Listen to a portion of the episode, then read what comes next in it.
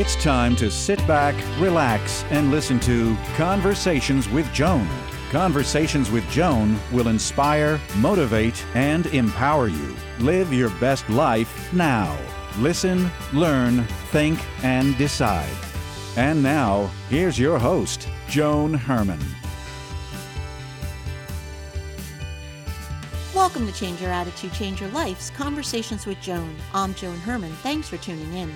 Conversations with Joan focuses on topics that are important to your life, from health and wellness to professional development to personal well being. Change makers join me to share their insights, tips, and strategies so you can thrive and live your best life now. Thank you for taking time for yourself, and thank you for letting us be a part of your life. Now, let's start talking.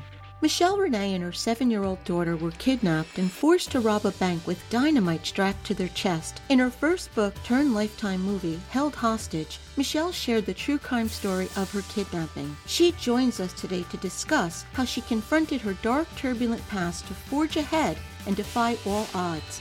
Michelle is the author of the new book, Nine Days Living with My Soul Wide Open After Violent Trauma. Welcome, Michelle. Thank you so much for joining us. Thank you so much for having me. Michelle, for those who may not know your story, because it really is a remarkable story, can you share a little bit with us about your kidnapping and what it was that you experienced? We were home and it was early evening. I was getting ready for dinner and three masked gunmen broke down the door to our home and I found out later they'd been stalking us for approximately 2 months and had followed me from where I worked, which I was the assistant VP and branch manager for Bank of America. And uh, they broke down the door to my home and kidnapped us and held us hostage at gunpoint and strapped us with what they told us was dynamite and took my daughter from me in the morning and said if you don't go do absolutely everything that we tell you to do and rob the bank, then you will be murdered and your daughter will be murdered and she will be first.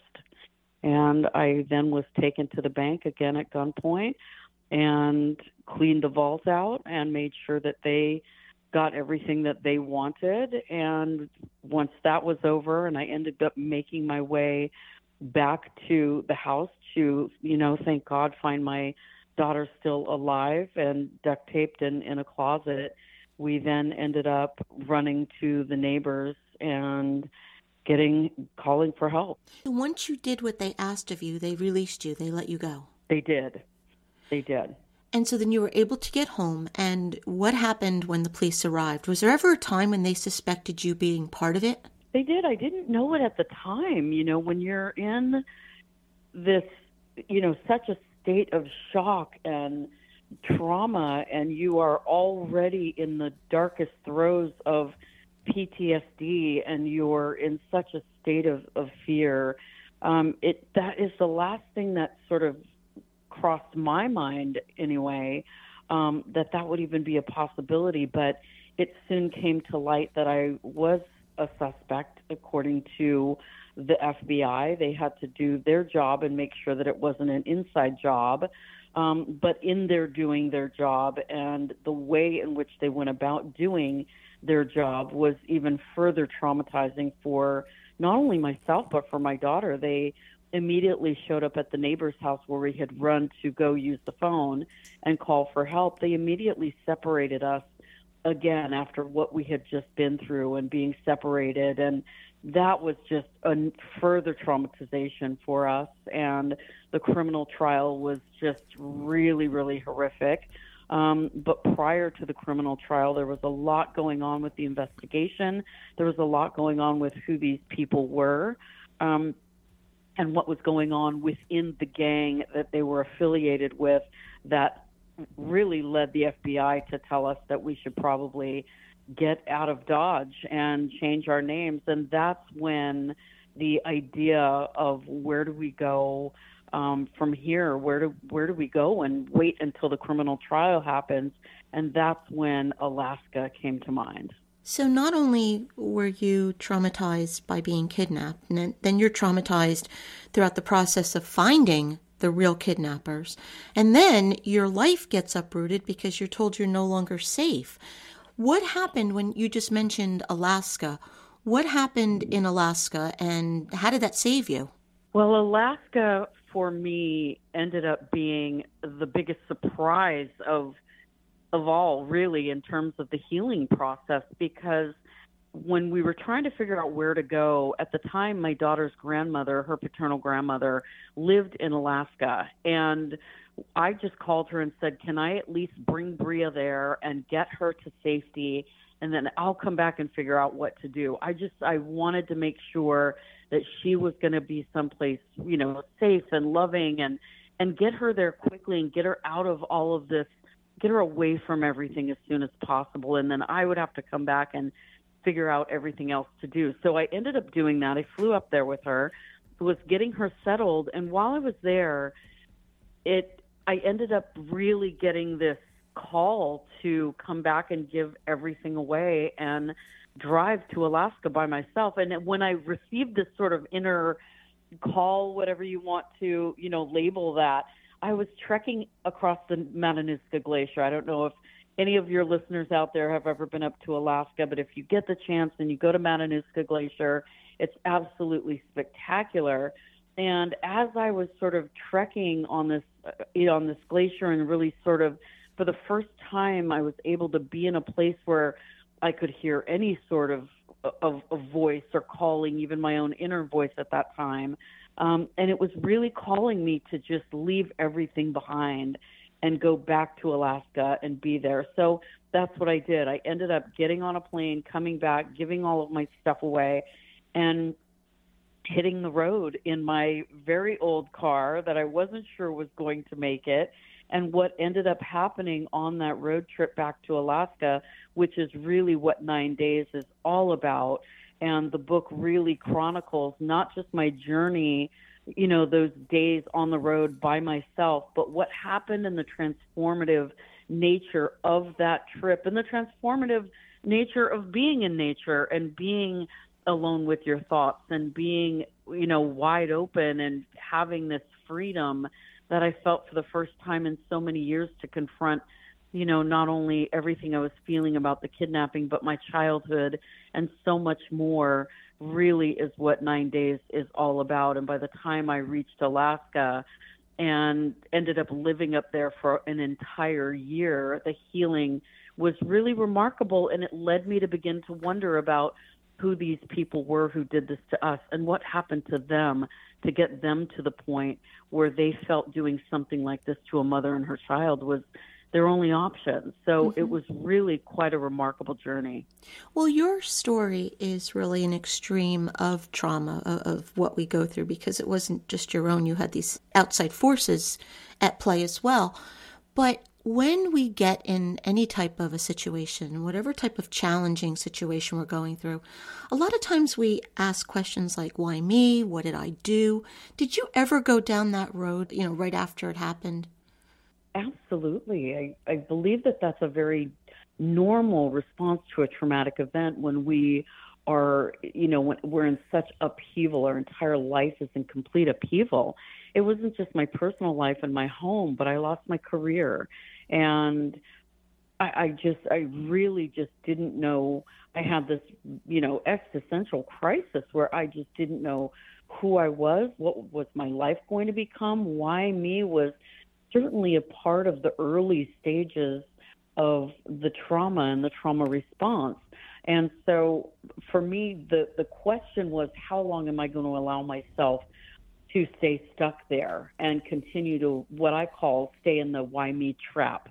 Because when we continue to ask ourselves that question and we really stay you know hyper focused on why me why me we really we really kind of ensnare ourselves in this trap that just keeps us from being able to see what the possibilities are coming out of a traumatic situation or a challenging situation because there's always going to be in my opinion opportunities coming out of something like this whether it's an opportunity to grow whether it's an opportunity to become a better mother whether it's a, an opportunity to become more grateful for life and the things that we have whether it's you know, going, okay, I'm now going to live my life in a in a in a new way that I have this second chance. I'm going to be more curious. I'm going to travel more. I'm going to be kinder.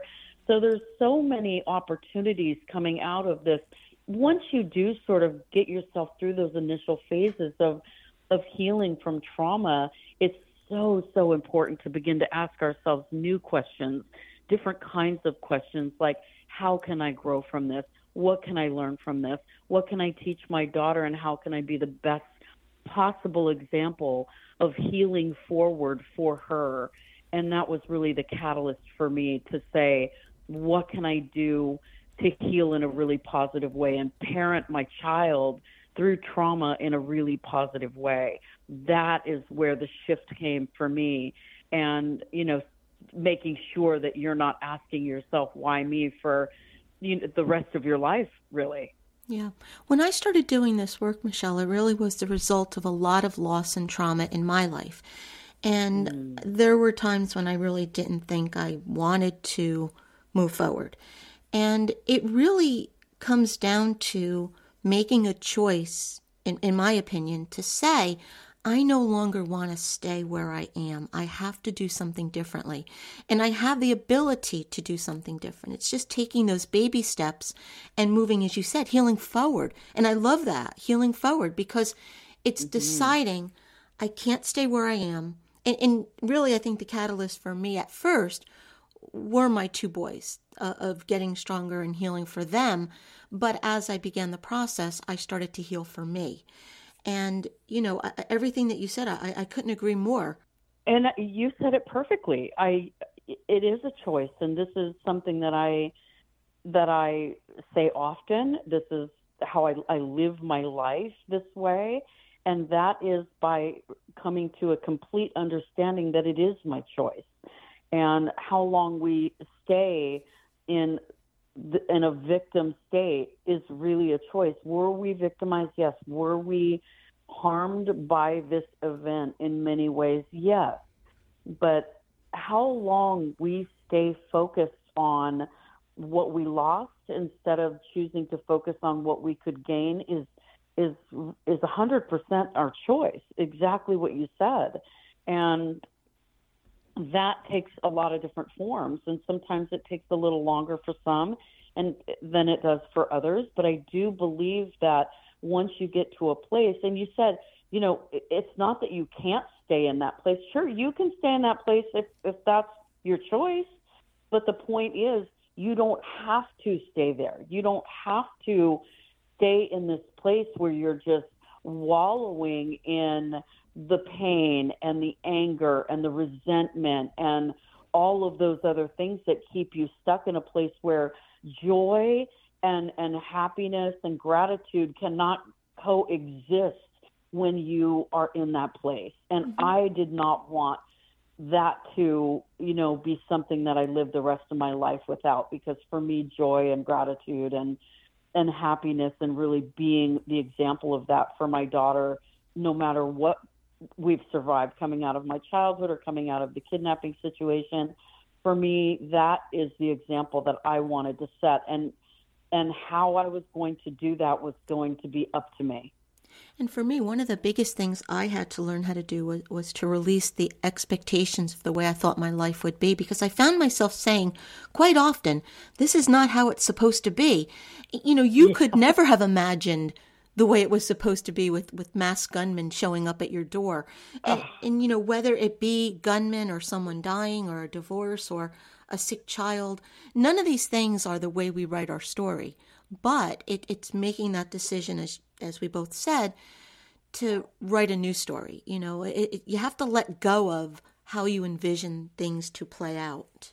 Well, and I think that brings a really good point is that my uh, my identity was completely wrapped up in my in my career and in my mm-hmm. title and I worked really hard for it. And you know that's you're right that piece of it is a very difficult part to come to terms with letting go of. And and not only letting go of okay this isn't how I envision my life but what is my new identity going to be? Who am I without this title or without this career. And in my case, without the mask of this career, because I grew up in a very violent home. I ran away at 15. I didn't have a high school diploma. And I didn't want anybody to know any of that. I thought if I was successful and and worked my way up from being a part-time bank teller to being an assistant vice president, I worked very very hard for that, but that was a huge part of my identity and without that, who am I? I'm stripped completely naked and everybody's going to know about me and my past and that was something that was a very difficult aspect of healing to come to terms with and I think once we get to the place where we're where we accept ourselves and we accept our past and we do the deep work that we need to do to forgive ourselves and forgive our own past and the people in our lives and and choose to become who we envision ourselves becoming and being the best version of ourselves that's when our past is is and for lack of a better word is no longer embarrassing. It's it's no we don't need to find a mask to hide who we've been in our past. We decide that we're going to be authentic and live and live free from those types of you know for lack of a better word those types of things that hold us hostage in so many other ways in our lives mm-hmm. and so I, I agree with you that the identity piece of it is a big one so you had to do all of this deep inner work to heal yourself whatever happened to the kidnappers and how do you feel about them have you forgiven them or are they still holding you hostage in a way so, absolutely, they're not holding us hostage in any way whatsoever. And it's been this incredible journey. And I, I would love for your listeners to read Nine Days because there's some there, there's a really remarkable aspect of the story that I find very beautiful. And we wrote one of them a letter when we were ready to release all of the negative associated with the kidnapping and the situation. And we were ready to say, we're healing forward and in order to do that we're going to have to put all of this anger and resentment and and and unforgiveness we need to put that down and we're going to walk away from this and walk into our new life. Without all of that and in order to do that we decided to write one of them a letter. And that letter is in the book. And it wasn't until the pandemic that I woke up to an email that said we have a response to a letter that you wrote years ago from this person. And he responded during the pandemic, and it's absolutely remarkable what happened with him and in his heart and his his life and what our letter to him sparked within him for him to reach out to us and then we're getting ready to actually we'll be going to San Quentin State Prison. We've been asked to come to sit and speak to one of our kidnappers and attackers, and we did have another meeting with with one of the other ones, the one who responded to us.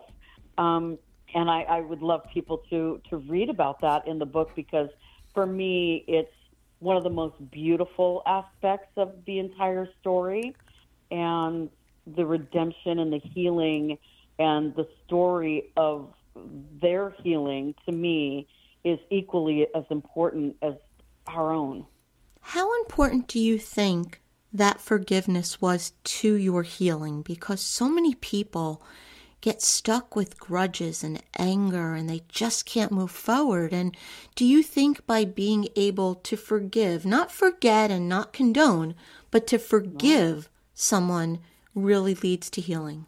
It's essential. I don't believe one can fully exist without the other you can until you really really forgive and you get to a place where the core of your thoughts and your heart are centered on compassion and you know love in a way and and definitely forgiveness i don't believe that that 100% deep complete healing is possible without that how is your daughter today? She was just a child back then. Is she experiencing PTSD? Has she been able to move past the trauma?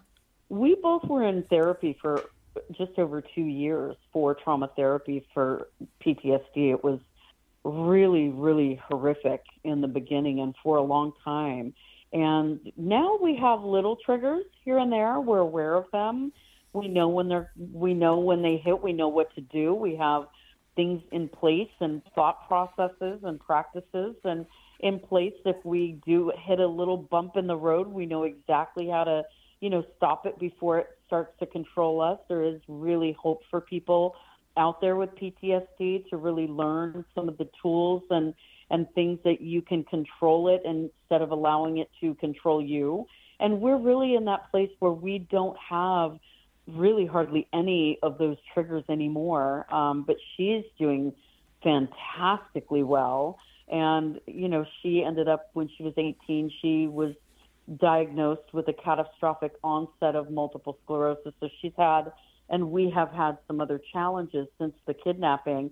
And even through, it's interesting because when she was recovering from her MS and learning how to walk again and talk again and feed herself again and you know, we went through a lot with that. But she looked over at me and she said, "Mom, the the kidnapping was, a, you know, recovering from that was a piece of cake compared to this, and it prepared me for this." So it's interesting how you can look back when you're in a place of healing and say that traumatic, difficult situation and healing from that prepared me for something else that happened that, that we never could have foreseen.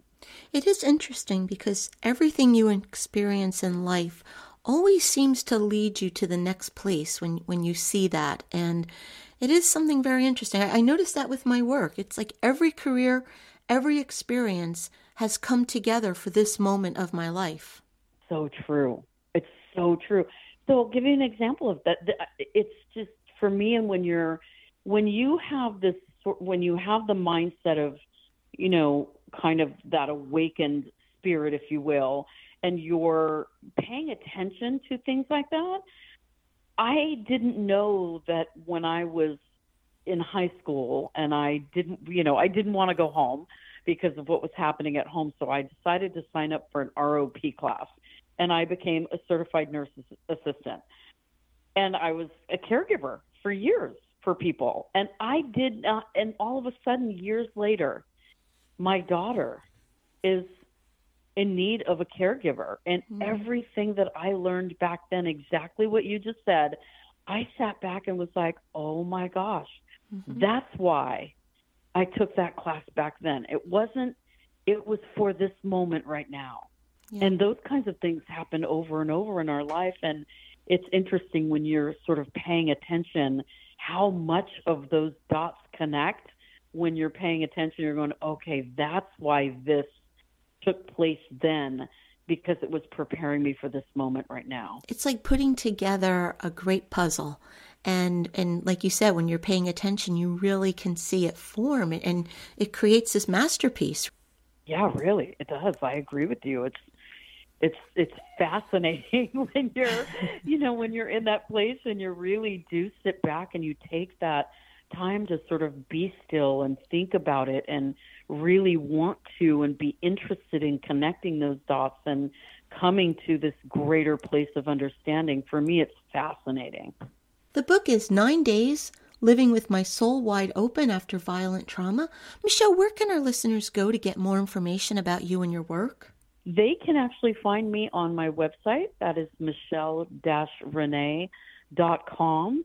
There can find me on social media on Instagram. Just look up underscore Michelle Renee underscore.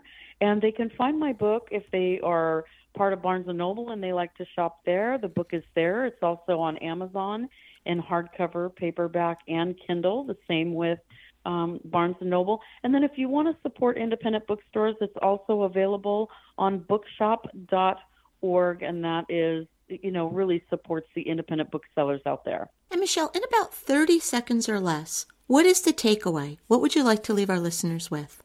Something you and I both agree on based on this conversation, and that is no matter what you have survived, you really do have the choice to not stay stuck in anger and live the rest of your life in a place of of bitterness and, and resentment and anger and you can choose to turn your life around live with your soul wide open be curious and really create a, an amazing amazing life for yourself after whatever it is that you've survived. And I really want to encourage everyone out there who's listening to live with their soul wide open as well. Michelle, thank you so much for spending this time with us. You are such an inspiration to so many. Thank you for having me. Thank you for joining us. I hope you found the show informative. At Change Your Attitude, Change Your Life, we believe that knowledge is power. Take what you've learned, apply it, and live your best life now. Remember that the information provided is the opinion of our guest and should never replace the advice of a professional who knows your personal situation. If you'd like more information, visit our website, CYACYL.com. That stands for Change Your Attitude, Change Your Life. While on our site, listen to past shows on demand, read the digital magazine, sign up for our mailing list, and be sure to follow the show on social media. Until next time, this is Joan Herman. Thanks for tuning in.